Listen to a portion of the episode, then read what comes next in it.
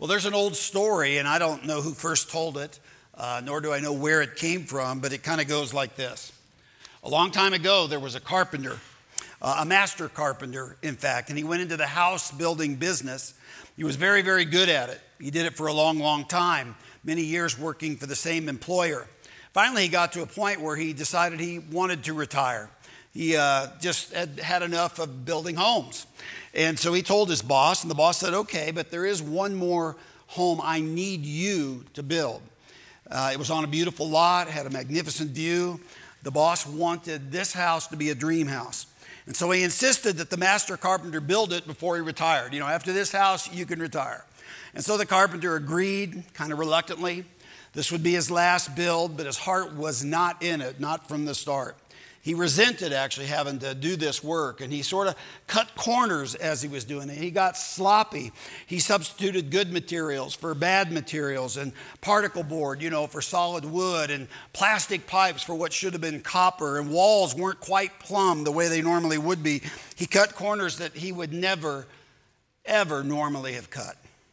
And when he finished, he shook the hand of his boss, said, There you go. And the boss handed him an envelope because, after all, they had worked many, many years together.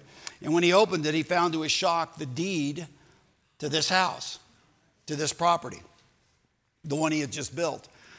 And he did not know the house that he had been building with so much resentment and such a grudging spirit and so much dishonesty and shoddy work was the place where he would have to spend the rest of his years. And day after day, he had been given the opportunity to create something truly magnificent, something completely unique, but he threw that chance of a lifetime away. And this all happened a long time ago in a faraway place. If it had happened here in Denver, you could have simply sold that miserable hovel for a million bucks and moved to Arkansas. But this carpenter in this story was deeply sad because he had done this to himself. And he would spend the rest of his life living in a place that he built carelessly, resentfully, grudgingly, joyously, without integrity. And here's the point you see, our character, friends, is the house we live in. It's the house that matters. It's the house that we build. Every one of us, one day at a time, one choice at a time, on purpose or by accident. For better or for worse, we build it. Every one of us, every day, by how we spend our time, by the words that we speak, by the words that we listen to, by the people we love and the people we ignore, by the thoughts that we allow to occupy our minds. I am building my life, and when I cut corners, when I compromise my integrity, when I build as I do sometimes with foolishness and resentment and ego and pettiness and self and short sightedness, I am creating the future that I will live in. Understand? And here's the deal you are building your house too. And so here's the question for you how is your house going? What does the build look like?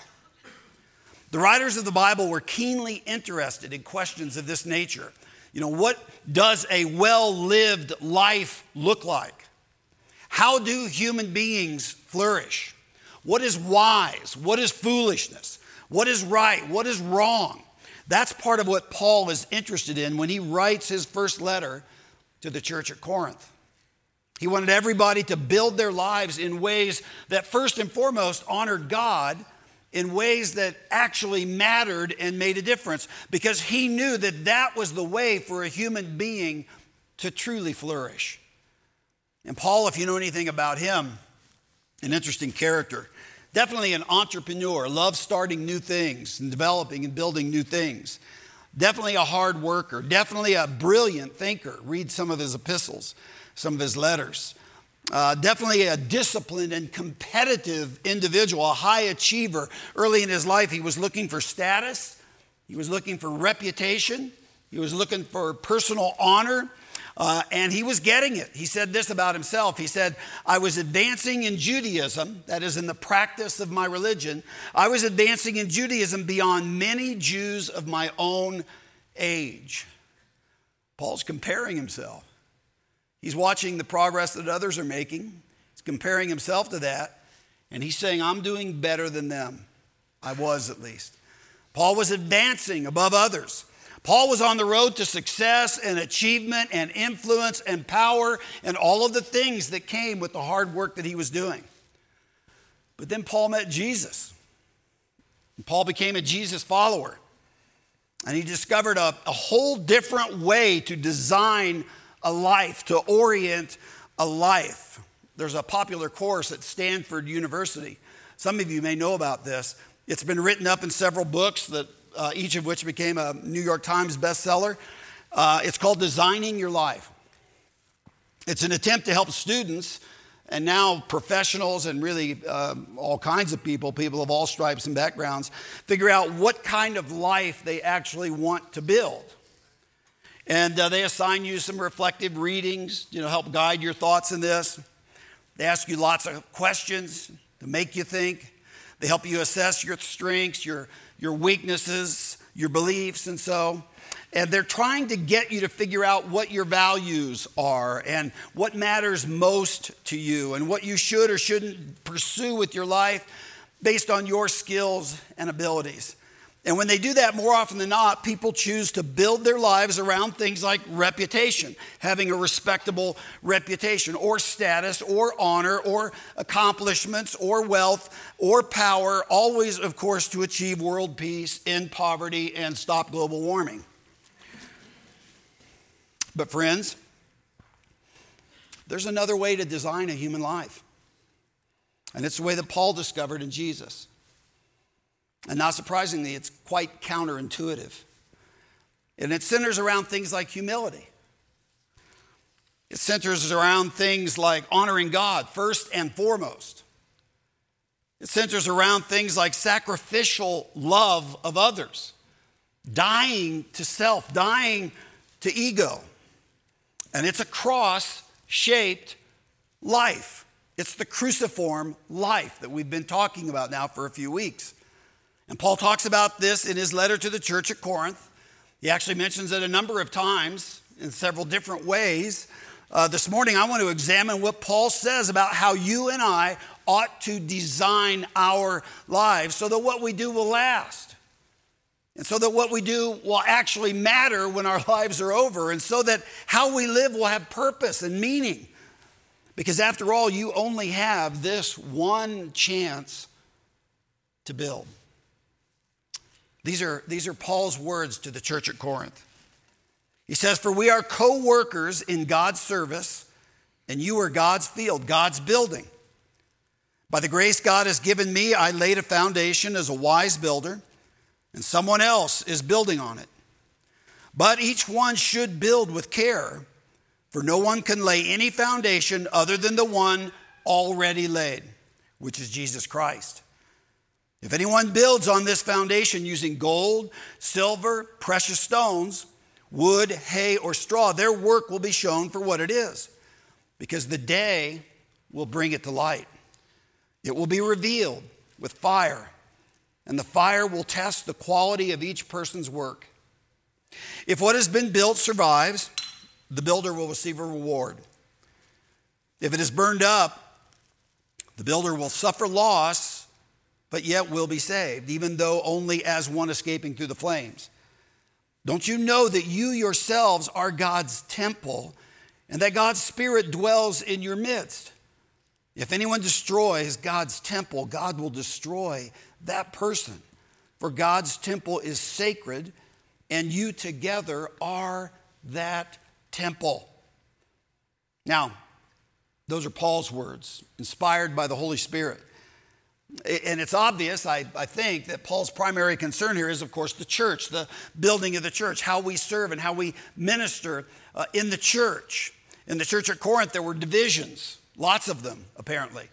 There were also debates, lots of those too. And there was sin in their midst that everybody knew about, but everybody was ignoring. Uh, Paul is concerned for these people who make up the church, the body of Christ, there in Corinth. He wants them to understand that their divisions and their debates and this sin that they are so foolishly ignoring, this stuff is destroying them. It's destructive to the temple of God, the body of Christ. And Jesus' body is the place where the Spirit of God dwells. And so if you follow Jesus, you are part of God's temple, and God's Spirit dwells in you. And God's Spirit has a purpose, God's Spirit has a plan. God's Spirit wants to guide you, teach you, empower you, and equip you to be like Jesus, to sacrificially love others and serve them. In other words, God's Spirit wants to help you construct your life in a way that consistently honors our Heavenly Father. Now, I don't know if you've ever seen one of those house hunting shows on TV. I found there are dozens of these things. These are super popular. There's a, uh, the House Hunters, House Hunters International, House Hunters Renovation, uh, Lakefront Bargain Hunt, uh, Beachfront Bargain Hunt, and the list just goes on and on and on. You get the idea. People looking to relocate people looking for homes, usually bigger homes, better homes, or better location. And Paul says, if you follow Jesus, understand this. He literally says it you are God's building. It's as if God wants to move from up there to down here. And oddly enough, his dream dwelling house is you. Let that sink in for a minute. God wants to dwell in you and in me. Now, of course, we're not fit to be God's dwelling, let alone God's dream house. Not yet. We're serious, serious fixer uppers. Uh, we need serious renovation. Uh, we are under construction, and that is an understatement, friends. And here's the deal there's a sense in which you choose the materials that you will use to build your life. Get this you will do this, not your circumstances. It's not your circumstances that build your life, it's you. Preferably in cooperation with and surrender to the Holy Spirit. Paul lists six different materials in this passage, but really you can divide these things into two groups, two categories. There's a gold, silver, precious gems, or stones group. These are the materials that Paul says are going to stand up to the fire. Fire in the Bible very often is an image of the judgment of God, the clearing away on God's part of what is evil from what is good.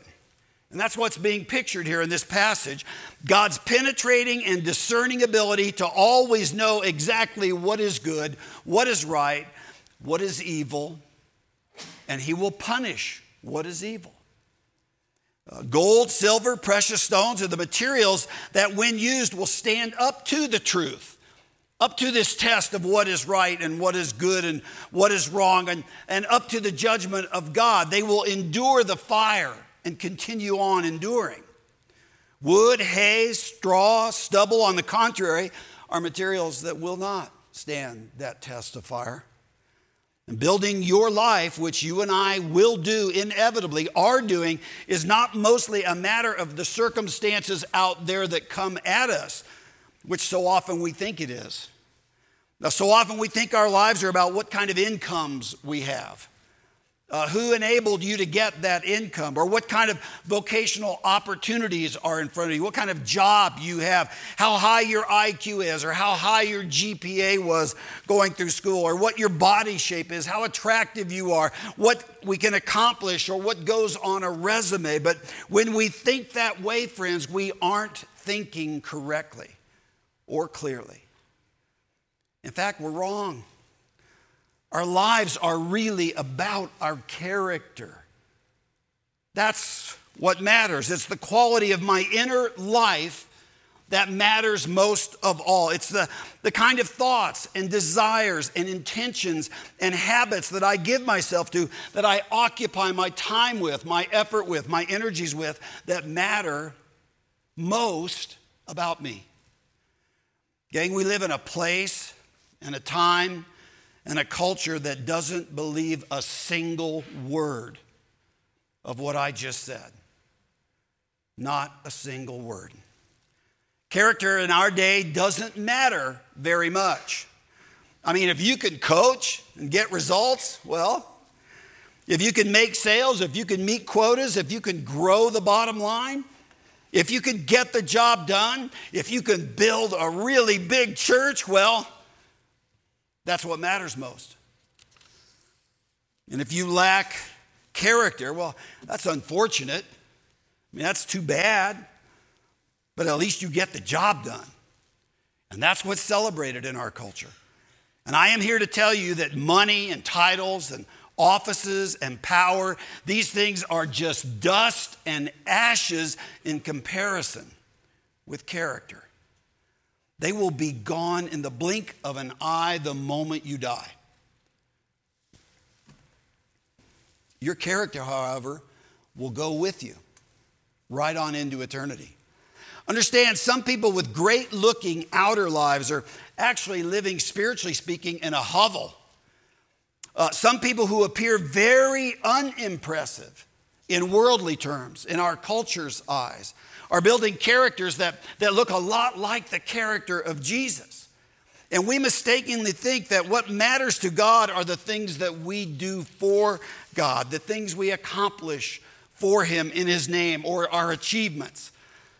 But I'm here to tell you that is not true. Dallas Willard, somebody I quote a lot, somebody I, I really respect, somebody who passed away just a few years ago, said this. He said, The main thing God gets out of your life is the person you become. I think that's incredibly insightful. The main thing God gets out of your life and mine is not our resume, it's not our accomplishments, it's the people we become. And that, by the way, is also the main thing that you and I get out of our lives. As I said, that will be the one thing you take with you right on into eternity. The text that we're looking at this morning forces us, I think, to grapple probably with many questions, but I'm going to hone in on at least two that are certainly put kind of under our nose as we think about what Paul is saying here. In light of the cross, the, the cruciform life, we, we're faced with these questions. And the first is this with what will I build my life?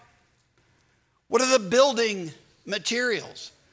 What are the tools God gives me to use for the building of my character?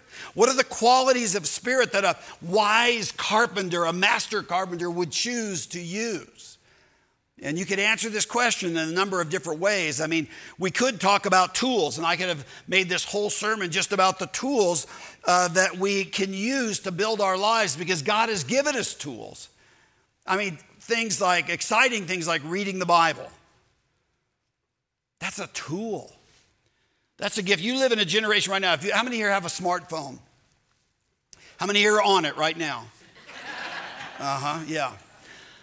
That smartphone gives you access to dozens, if not hundreds, of versions of the Bible right in the palm of your hand. You have more access to the Word of God than any generation that has ever preceded you. You're sitting with it right now. And God gives us the scriptures to read because those scriptures are one of the key tools that transform a human heart and a human mind. Preaching, some preaching, uh, is a tool in the hands of the Holy Spirit to, to make us think, to challenge us around the scriptures, around what God says. That's a tool that you can use. Prayer. The opportunity to come right into the presence of God with the concerns that you have, the opportunity to just be silent before God, to listen to Him, let Him speak to you, the opportunity to take the things that stress you, that challenge you, that cause fear, the things you can literally do nothing about, take those things directly to God. That is a tool that God has given to us to transform us. Communication with Almighty God, the sacraments you know, coming to communion, partaking of the Lord's Supper actually feeds our souls spiritually. Baptism, if you've never been baptized, you should be baptized. That's a sacrament, that's a sign, that's a seal. We'll talk more about that in a moment. But the sacraments are tools that God has given us to use so that the grace of God permeates our lives more and more. Worship, this, this thing that we're doing right now, It's one of the tools God has given us to grow, to shape us, to make us more like Jesus. Even things like small groups, communion with other believers. That's one of the keys to help us grow. You speak into my life, I speak into yours. Boy, do we need that service. I serve you, you serve me. These are all tools, all uh, what has been called ordinary means of grace. That's a good one. Break that out of your small group. Ordinary means of grace. In other words, the ordinary, everyday available means by which we grow in the grace of Jesus, which is how a character gets formed and shaped. You see, there's no getting around these tools. If you want to grow in the grace of Jesus, you've got to appreciate them. You've got to deploy these tools in your life. You've got to understand these tools and how to make use of them. You've got to let these tools work on your character to help shape it. You've got to use these tools on a regular basis. This is one of the reasons why periodically, you know, I will be challenging people to, to get a plan to read the Bible. One that I've used many years uh, running is the Moravian text, which is just a Bible reading plan. You can do it over one year, you can do it over two. You're reading Old Testament, you're reading New. Why? Because you need that. My soul, my, my spirit desperately needs this. It's the Moravian text. You can get it online. One that I'm doing right now is just the chronological study Bible. I've read the Moravian text for many years. I decided I was going to take a vacation from that for a bit, but I was going to read through the, the entire Bible in this in this form, the chronological study Bible. It breaks the Bible up in, accord to, in, in a way that is it's kind of historically uh, trimmed so that you're, you're reading it in the order in which it happened. It's really fascinating. Great notes in it. But there are all kinds of ways you can go about just building into your life or the regular practice of listening to and taking in the Word of God. Friends, you're not going to grow if you don't do that. I don't think. Not like you should. A daily prayer, man, I've said this plenty of times before, but I use the Lord's Prayer almost every time I pray. Not saying that's what you need to do, but it's just a convenient tool. Also happens to be what Jesus told us to do. And I always do what Jesus told us to do. I wish, boy. But I, just found it so helpful to me, the categories that are there. I just pray the Lord's Prayer, and with each category, I just develop it and build it out for my family, for myself, for this church, for our staff. That's just what I do. But, you know, what do you do? What do your prayers look like? Do you talk to God? Do you communicate to Him? Do you strengthen the relationship via communication? And again, the sacraments and communion, uh, using our gifts to serve others. You know, when we talk about our path of discipleship, reaching up, reaching in, and reaching out, that's, those are some of the tools worship, small groups, speaking into each other, studying the Word of God together, reaching out, serving. You see that? We don't just do those things because we need something to do. We do them because they help us grow, particularly, specifically, they help us grow a character. If you use these tools regularly and consistently, you will build, I think, with gold and silver and precious gems. You will produce what Paul calls the fruit of the Spirit. Because if you want the, what, what's the end game? What, what, is, what should my character look like? Well, it should look like the fruits of the Spirit. And Paul says the fruits of the Spirit are love and joy and peace and patience and kindness and goodness and faithfulness and gentleness and self control. Every one of those fruits you need in your life and I need in mine. Every one of them. These are the qualities of character that will stay with you throughout all of eternity. And if you do not use these tools, these ordinary means of grace, well, I will just say, good luck. I don't know what you'll produce but it won't be fruits of the Spirit. Uh, I don't know how you'll grow. You will most likely be building with wood and hay and stubble or straw. And the character you build will likely be full of things like resentment or hatred instead of love, or envy, lack of contentment instead of joy, or hurry or anxiety instead of peace judgment and condemnation for all those people around you that make you angry instead of patience. You get the idea. You won't look a lot like Jesus. You see, the cruciform life is a life lived in light of the cross. It's a life of developing the fruit of the Spirit in us using the tools that God gives us to grow. That's the cruciform life. Now, there, there is a twist to all of this, and that is that my true nature, my inner life, my character is actually known only to God. I'm not even very good at knowing myself well. The Apostle Paul acknowledges about himself. He said, I care very little if I am judged by you or by any human court. Indeed, I do not even judge myself. Really, Paul, why? Why not? My conscience is clear, so as he judged himself, he thought at that particular moment when he was writing this epistle, I'm pretty good at this particular moment. My conscience is clear, but that does not make me innocent. It is the Lord who judges me. You see, God knows us inside and out, upside and downside, all together. He sees it all about me and about you. And so Paul just knew that, and he said, so, so it's really the Lord who's going to judge me. You see, one day the truth about each of us will be revealed in high definition. Remember, Paul said, their work will be shown for what it is, because the day will bring it to light. Now, he's not talking about just any day there. He's talking about a, a phrase that comes out of the Old Testament. It's uh, the day of the Lord. That's the day, you understand, of God's judgment. On that day, God will make everything clear. All mysteries get solved, at least the ones God wants to solve.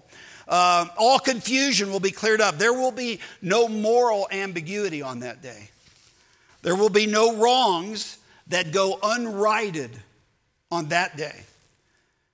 Uh, and here's kind of a picture of, of what that will mean, an implication of what will happen on that day. I want to try to illustrate this for you. I want to tell you about two different people.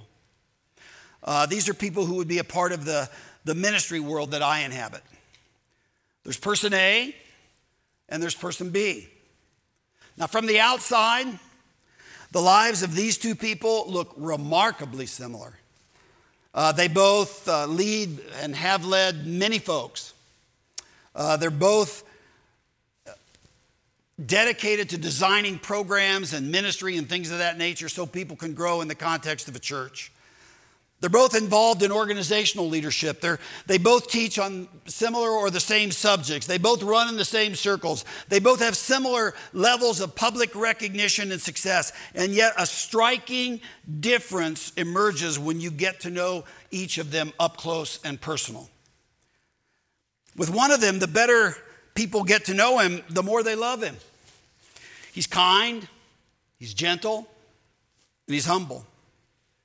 He cares about people. When he's wrong, he'll admit it, he owns it. He's unhurried. Uh, there's a sense of rest in and trust in God. God will do this, God will accomplish what God wants to accomplish. This is a life uh, giving experience to be around this person, to work with this person. This person treats people well, this person cares about people. He has what David Brooks uh, calls eulogy virtues, you know. Uh, those are the virtues that people talk about at a memorial service when they have to get up and eulogize someone. At the end of this person's life, although there is pain, because the end of life is usually painful, this person is able to let go of his life with enormous gratitude. His body's old and aged. He doesn't have the same titles he used to have, or influence, or power, uh, or office for that matter, but his spirit is still filled with hope.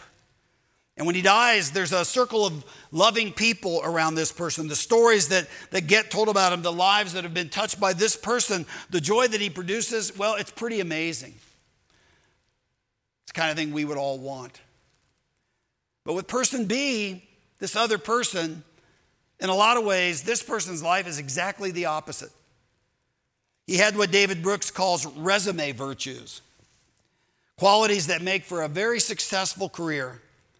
But the closer you get to this person's life and this person's inner circle, the more troubling the truth is and the worse the house looks. Often in private, this person treats people badly. In private, people fear this person. People are intimidated by this person. People uh, around this person find that he uses flattery feels like to manipulate them even. His ego is running the show. Even though the show, so to speak, is supposed to be about God. His life is full of secrets. Nobody actually really knows this person. If you ask people who work with this person, is it life giving? Is it joy producing uh, to have a relationship up close with this person? And if they're being honest, they'll say, no, it's exhausting being around this person. People are impressed by this person from a distance because this person is immensely gifted. But up close, this is a life that is empty and a life that is lonely. And when his power and his title are gone, uh, you know, there are no people around this person that just love him. At the end of this person's life, you can feel him trying desperately to hold on to that little kingdom that was his, that thing that gave him his identity. That thing no longer belongs to him. He's about to lose it once and for all. You see, there are two lives that from a distance look very, very similar. But when you get up close, Wow, what a difference. It is the difference between gold and silver and precious stones and wood and hay and stubble or straw. Question With what are you building your life? With what am I building my life? You know, my secret life, my eternal life, we're talking about. Am I using the ordinary means of grace? And it's so ordinary, nobody gets that excited about any of it. But it's supernaturally powerful. See, am I using the ordinary means of grace to grow in me the fruit of the Spirit? That's gold and silver and precious gems. Or am I building with wood and hay and straw? Remember, friends, the main thing God gets and wants from you and me is the person we become. So, again, how are you building? How's your remodel going? Do you need to make better use of the ordinary means of grace so that you possess more and more of the fruit of the Spirit in your life? We need to examine ourselves in light of the cross. That's what we're doing in this series. That's the cruciform life examining ourselves, and in this case, the character we're building in light of the cross. Now, I told you uh, that this passage, I think, presents us with several questions, perhaps many, but I'm going to mention two. Here's the second one. First question was, with what are you building your life? The second question is, do you have the right foundation? Paul has this very intriguing, mysterious statement here that fascinates me. He says, even when somebody who builds with the wrong materials, even when somebody is using wood, hay, and straw or stubble, in other words, they're making a lot of bad choices, they're making a lot of mistakes, they're getting a lot of stuff wrong in their life. Even if they do that, he says they will lose some, maybe even all of their rewards. And I take that to mean some of the goodness that God wants for that person, some of that character development that God would like to see poured into that person, some of the good things that God uh, would have built into their lives. They're going to lose that some or all. But Paul says they will still be saved. That's what he said. Paul says they will still be the kind of person who will be able to be with God through eternity if they have the right foundation. We all know that foundations are critically important. Your foundation is what you count on more than anything else. Your foundation is what your heart depends on to make you secure when your world gets shaken. Your foundation is your ultimate commitment. And as I have said many times, we human beings are notorious for trying to make all kinds of things serve as our life's foundation, things other than God. Things like money, which I would just say is a great foundation. Anybody here want more money? Yeah, why? Because we think that's a great foundation until it isn't. Or things like health.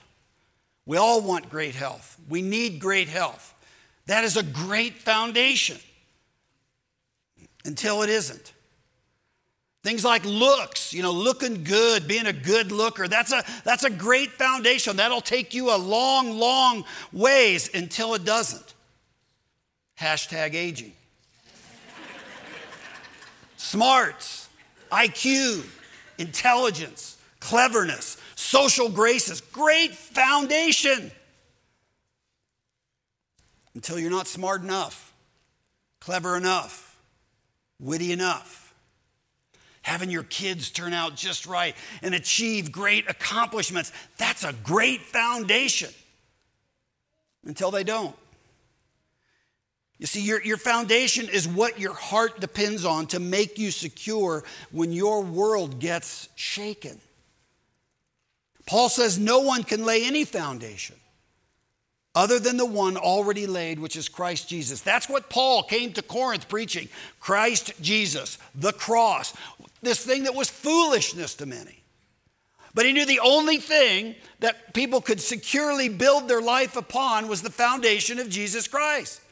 Because you see, if you want a foundation that can hold you up when your marriage ends, for reasons you couldn't stop, if you want a foundation that can hold you up when you have a child that's suffering, if you want a foundation that can hold you up when your health crumbles and your finances fail you and your life takes an unexpected turn, when you, if you want a foundation that can hold you up when you finally realize you are just you, you are not God, well, if you want a foundation that can hold you up both now and through all of eternity, then your foundation must be Jesus Christ alone. And here's the thing the remarkable thing. I would think that Jesus would be so sick of me going after other foundations, he'd want nothing to do with me. But here's the truth Jesus loves me, Jesus loves you. I can trust him. So can you. I can depend, I mean, really depend on him. And so can you. I can take direction from him. I can confess my sins to him and be truly forgiven. And so can you. You can build your life on Jesus' life, Jesus' teaching, Jesus' death, and Jesus' resurrection. And if you do that, you will be able to stand up to any storm that life can throw your way. And you will be glorifying God. You will be building a character that will go right on with you into eternity. you know, here's an observation that I, have certainly seen in my own life, and I've, I've also been privileged to observe it in yours. And that's how Jesus will take the things that life throws at us, right? Things that are painful, things that are difficult, things that are confusing, things that totally reorient our life. And He will use those things in strange, unpredictably redemptive ways when we give them to Him, so that those things become the most beautiful parts of your house and your character. They become the things through which you learn to love others, care for others, be patient with others, serve others. They will be the things that, through which Jesus teaches you to have patience and contentment. They will be the things that Jesus will use to make you most like himself. Jesus does this all the time. The death of a marriage that seemed like it was going to be the end, the end of everything, becomes somehow the beginning of better things. The birth of a child that has special needs. And when you looked at that, it was a heartache because you could just see so much heartache and hurt and difficulty ahead. Well, that actually becomes the beginning of so much joy or the death of a loved one that made you feel like life is over. How am I going to go on? That becomes the place where God develops a certain tenderness and a certain caring in you for others who've experienced that kind of loss. And a whole new way of serving opens up to you. A whole deeper way of connecting with people opens up to you. A whole new way of helping others opens up to you. He just does this all the time a health challenge that you cannot fix, creates in you a confidence and a trust in Jesus because, after all, He's the only one who can fix it if He chooses to. And it creates in you a compassion for others that wrestle with serious problems they can't fix. This is how Jesus works. This is how Jesus builds houses and develops character. Jesus is without question the master builder. And I would ask you, what foundation are you building your life on? What foundation? The cruciform life, if we're going to live it, says don't achieve more, don't get more results, don't find a way to get God to like you. No, no, no, no, no. Get rid of all of that and build your life, your character, your day to day decisions, making use of the tools, the ordinary means of grace that God gives you. Develop the fruits of the Spirit in your life, and you will be building your life on Jesus Christ.